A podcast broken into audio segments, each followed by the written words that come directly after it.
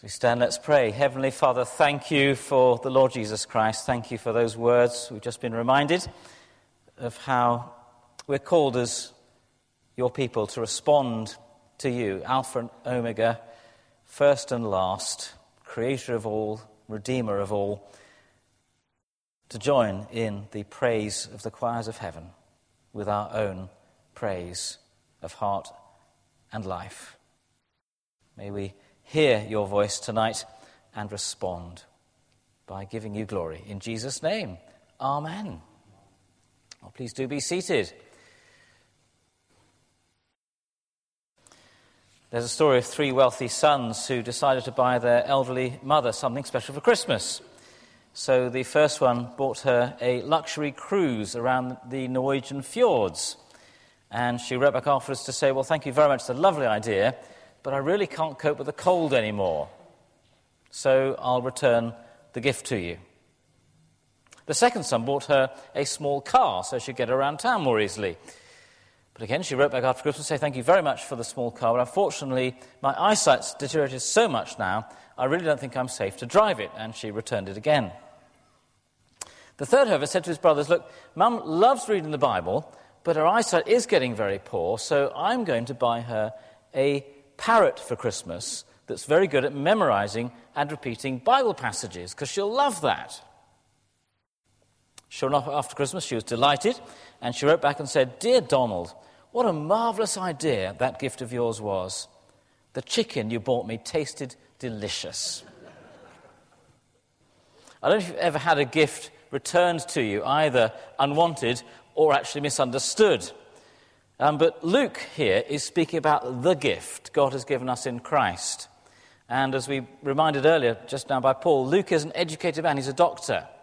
And he's put together the history of a man, Jesus, that he believes, he's quite convinced, is the Saviour, the gift of God to the world. The greatest gift we've ever had. And Luke's writing this story, this history for us, not just from a concern that it should be recorded, but that us, his readers, his hearers, should know how to respond appropriately to the gift God's given us. So, what Luke does in this, this story, this remarkable arching theme of the birth of Christ, is he gives us two kings in our story, two claims, and then two consequences. Two kings, two claims, two consequences. Two kings. A Roman census was made, Luke tells us at the beginning of our reading, and Joseph was forced to travel to Bethlehem, where his family almost certainly owned property, and that was where he had to go to register for a Roman census. Bethlehem where he travels to was the hometown of King David's family, about a thousand years earlier than Jesus' birth. And it was indeed expected from prophecy, almost certainly, especially the book of Micah in the Old Testament, that it was from Bethlehem that a new King David, a new Messiah, a Savior, would one day come, that God would send his rescuer. So, Luke already in this reading, from the very beginning, is sketching for us a picture of a coming king. The links between the birth of Jesus, of a relatively obscure family, Joseph and Mary, and the town of David, the place of Messiah's birth. Clear message, isn't it? That because of his birthplace, Bethlehem, and his parentage, Joseph, did you hear in the reading? From the line of David. Everything is pointing to Jesus being a very special birth. The fulfillment of Israel's long wait for a new king, a new Messiah, to restore God's people to him and peace to the world. So there's one king, one king coming almost unnoticed into the world in the birth of Jesus, God's Saviour King. At the same time, there's another king who's on the throne already, Augustus, the Roman emperor.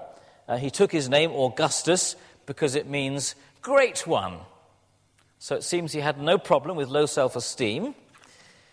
he liked people apparently to call him actually Saviour of the world and to celebrate his birthday um, as the birthday of the Saviour.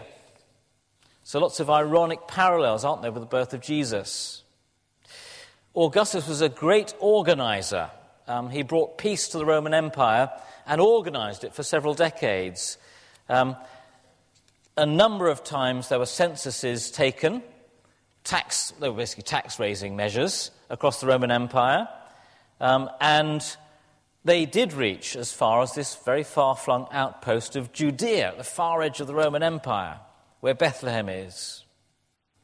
Now, it's thought that Jesus' birth took place around 4 BC because uh, King Herod, who was on the throne at, G- at the time of Jesus' birth, reigned until about 4 or 5 BC. Now, skeptics have pointed out that Quirinius, who's mentioned by Luke as the one that ordered the census, only became governor of Syria in sort of 10 or 11 AD, so like 15 years later. So they kind of say, oh, aha, you know, classic. Bible's got it wrong. Luke's made a mistake here. Quirinius could not have been governor of Syria when the census happened. Because that sort thought have taken place in 4 or 5 BC with Herod. But actually, Quirinius was ruling the wider area of Syria from well before 4 or 5 BC. He may well have been the, the ruler of the area. And actually, censuses, bureaucracy, believe it or not, in those days took a long time to take place. You think Brexit's taking a long time? Well, censuses took apparently up to decades to complete sometimes. So it may well be that a rolling census took place over 15 or 20 years, which included Joseph being sent to Bethlehem. So here on the one hand is this great King Augustus who snaps his fingers and says, Wouldn't it be great to have another census sometime? And across the empire, thousands of people are rolled from place to place to do his bidding and be counted and pay their taxes. And amongst them, is this unnoticed birth that Luke is giving us the clue is actually a far more important king. He's not just of, of uh, human origin, self appointed, self aggrandizing. He is divine, Saviour, Lord, appointed centuries, in fact, before time. So here's Luke make it very clear. Although Jesus is the real Saviour, not Augustus, the real peace giver, not Augustus. He's not come to compete simply for political power with the emperor, to bring a revolution, an uprising against Rome, but to introduce a spiritual kingdom. His parents are submissive to the Roman emperor's command, and they go and get counted. But he is alerting us, Luke, isn't he, to the fact that what matters much more than our human allegiances, our political governance, to our destiny, is not who's on the human throne, but how we respond to the, the divine reign of Christ, of Jesus, on God's throne. So, two kings. Two claims as well. Where these two kingdoms in some ways contrast with each other, don't they? Augustus and Jesus. The two claims complement each other. Two claims made by the angels, that is, in our reading. Many carols make us, I think, feel very sentimental about the shepherds, while shepherds watch their flocks by night and so on. The gentle pastoral scene outside Bethlehem, that quiet night, sitting by the fireside, with the, the lambs on their laps and so on. Actually, shepherds were known in those days really not just for uh, rustic charm, but for a robust confusion about the rights of property ownership. That is, they were known to be thieves quite often. And here they are at the center of the Christmas story. Isn't that remarkable? In Luke's gospel so far, if you've read it or do take a gospel to read, We've seen the archangel appear to an old priest, Zechariah, in the temple, a very holy moment, to Mary, who's going to bear God's son, and then, thirdly, where? To a bunch of shepherds. It's immediately God telling us, Luke telling us, This is a message for ordinary people like us, not just for the lead players in the story, but for us. And the terrifying vision of the angel, and angels are terrifying in the Bible every time. Whenever people see them, they're, they're a bright, dazzling, burning, terrifying sight. The angel says, Well, fear not. Why?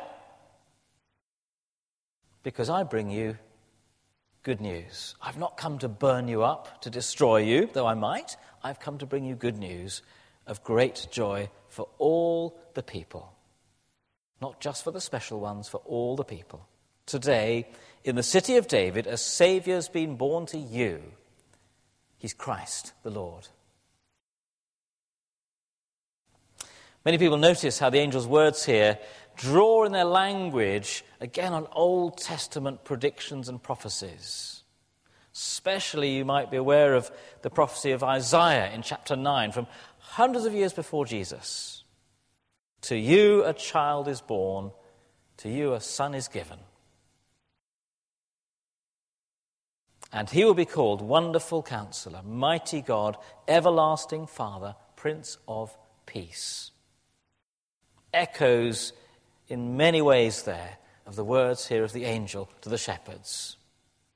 To you is born in David's town a Saviour, Christ the Lord. So here is Luke, convinced and wanting us to be convinced too that God is sending in this child, his Christ, his King, his mighty Saviour.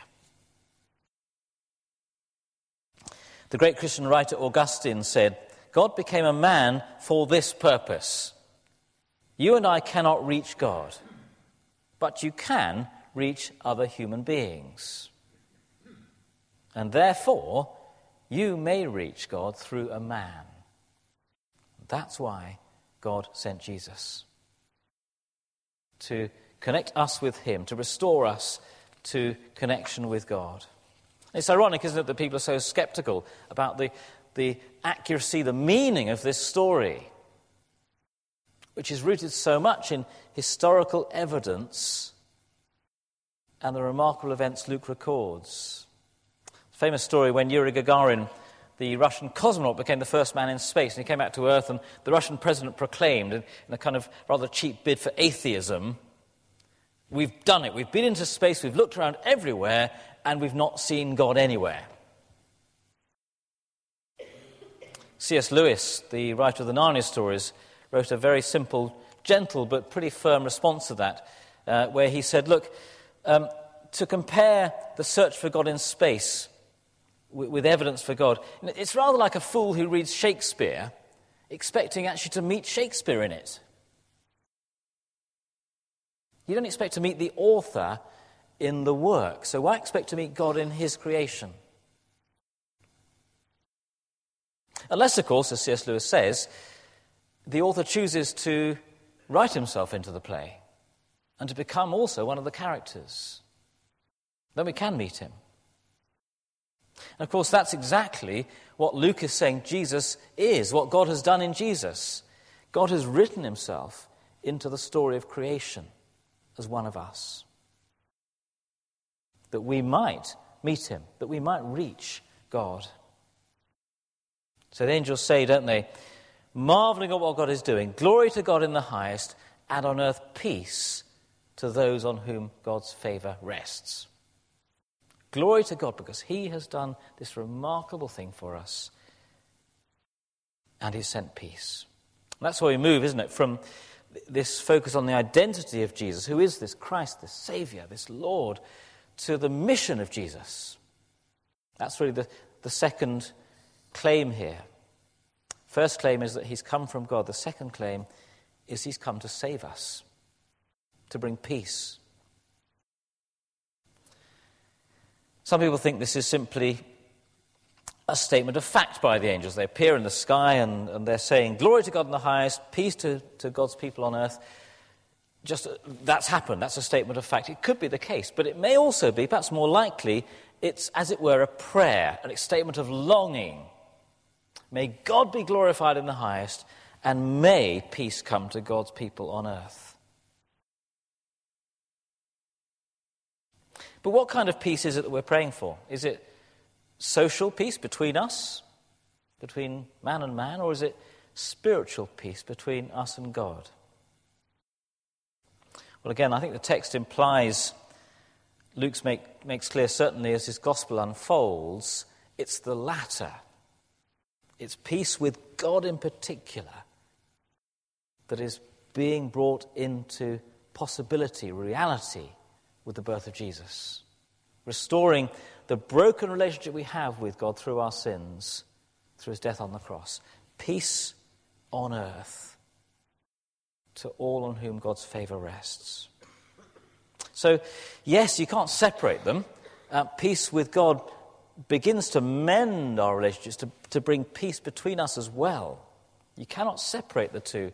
But the priority in the good news is peace with God that we all so need. But peace for whom? Again, older translations here are slightly ambiguous. They read things like, on earth, peace and goodwill towards men, um, as if both the peace and the goodwill are simply dispensed by God to everyone without um, discretion. But actually, the vast majority of people today follow the reading that our reading had tonight peace on earth to those on whom God's favor rests. It's not saying there isn't peace for anyone who asks for it, who searches for it in Christ.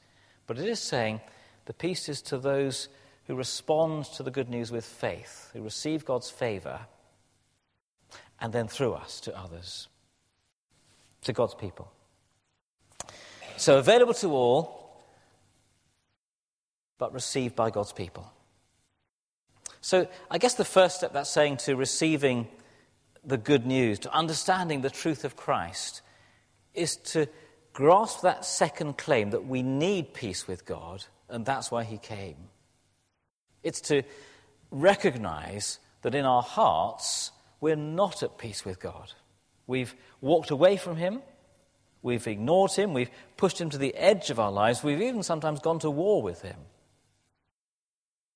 and we need Him to restore peace. That's the angel's gospel or good news, as he announces. He sent a Savior who will die for us to bring peace with God again, and through him to bring peace to the world. So, two claims that Christ came from God as Savior and Lord in order to restore peace with God. Of course, that's what we remember when we gather as God's people. That's what we remember through the bread and the wine in our communion tonight the peace with God that Christ has freely given us. Two consequences then to finish. The shepherds may have been rough country folk, but to their enormous credit, they listened, don't they, to the angels. They could have just dismissed it as a, as a crazy dream or a crazy myth about a child in a manger, but they don't. They, they listen and they move from the terror of the angel to saying, we, we, we can't ignore this. Let's go and find out. And they hurry off to Bethlehem. No time is wasted by them in going to look for the baby they've been told about. And it's not always the way that openness to the truth is where we all start when we begin a journey towards faith in God. And because God's words and actions prove to be trustworthy, they get to Bethlehem. They find a newborn child there. He's wrapped in cloth. He's lying in a manger, just as the angel had said. The sign is there for them to see. They listen, they look, they recognize that God's words have been true. And they respond with at least a growing trust. We call it faith, a growing trust that God has indeed sent a Savior just as the angel said. And this is he lying in the manger. And again, faith in the Bible is always not just an irrational feeling, but a conscious trusting in the words of God to us. Not believing in God, as lots of people do, but believing God when he speaks to us. So, two consequences. The first one is for the shepherds. And it's what God does and says in their faith.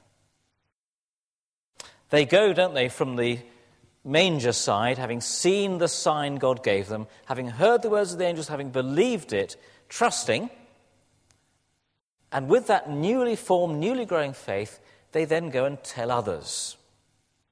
That's always a sign of real trust. We begin to be public about it. We begin to want to pass on the good news. They can't help telling them, can they? And others are amazed, Luke says, by what they hear. And again, isn't that great? God may choose to send you the Archangel Gabriel to speak to you tonight. That would be terrifying if he did, but it would be amazing. More likely, he'll send ordinary people like shepherds, won't he, to speak to us. Perhaps he'll send you to speak to someone else tomorrow, this week. Isn't that wonderful that he uses ordinary people as his messengers, just as he uses angels? So that's the first consequence that the shepherd's faith grows so much that they go and tell others. Second consequence is for Mary and her faith. Luke says that after the shepherds left, um, excitedly talking about what they've seen and heard, Mary does two things. She treasures these things that she's seen and heard. She treasures the words of the archangel when he first revealed to her that she would bear the Christ, uh, the virgin conception. She treasures, no doubt, also what she just heard from the shepherds that angels appeared to them too and told them that they would find her with the child just as they have. And she's beginning to, to put all these pieces of the historical jigsaw together and to keep them. That word treasuring, she's holding on to them, partly, no doubt, so that later she can tell people like Luke and the New Testament writers what happened as an eyewitness. Partly also that she might be able to dwell on the significance of what's happening as it unfolds in the life of her son. So she treasures, but she also ponders in her heart.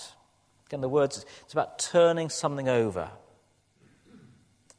holding on to an idea or a word or a picture that you've had until the deeper meaning of it begins to become apparent to you. Have you ever done that? She ponders in her heart. It's a great reminder that, that whilst we, we gather all too briefly, don't we, for moments like this together, we have some time to ponder as we do that. It's often in the daily act of pondering, finding space to dwell on the things of God, of the gospel, of Scripture, of Jesus, that our faith deepens too. Mary is in some ways the sort of the archetypal disciple, the follower of Jesus. Not because she's in a sense special, though she has a very special mission, but because she hears the words of God to her and she ponders them. She doesn't walk away from them, she ponders them. And as she does that, she's transformed into a deeper faith and ultimately a strong witness to Jesus. So, two kings, two claims, two consequences.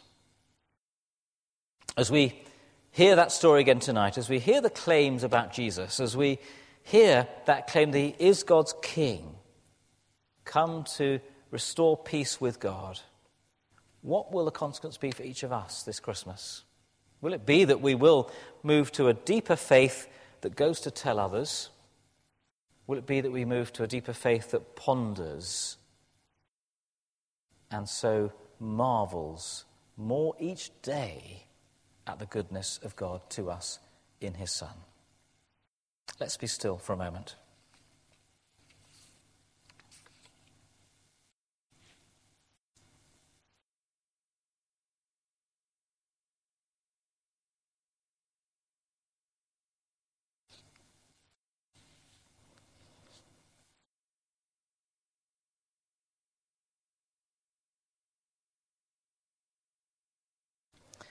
Lord Jesus Christ, we thank you for this moment together to hear, to listen to your words, to look, at least in spirit, into the manger and see the sign you've given us. of a newborn child, just as you had said.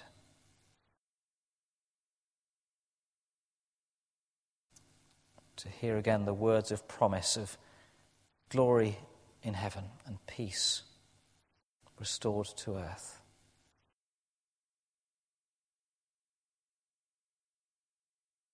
Strengthen our faith. Point us to the Lord Jesus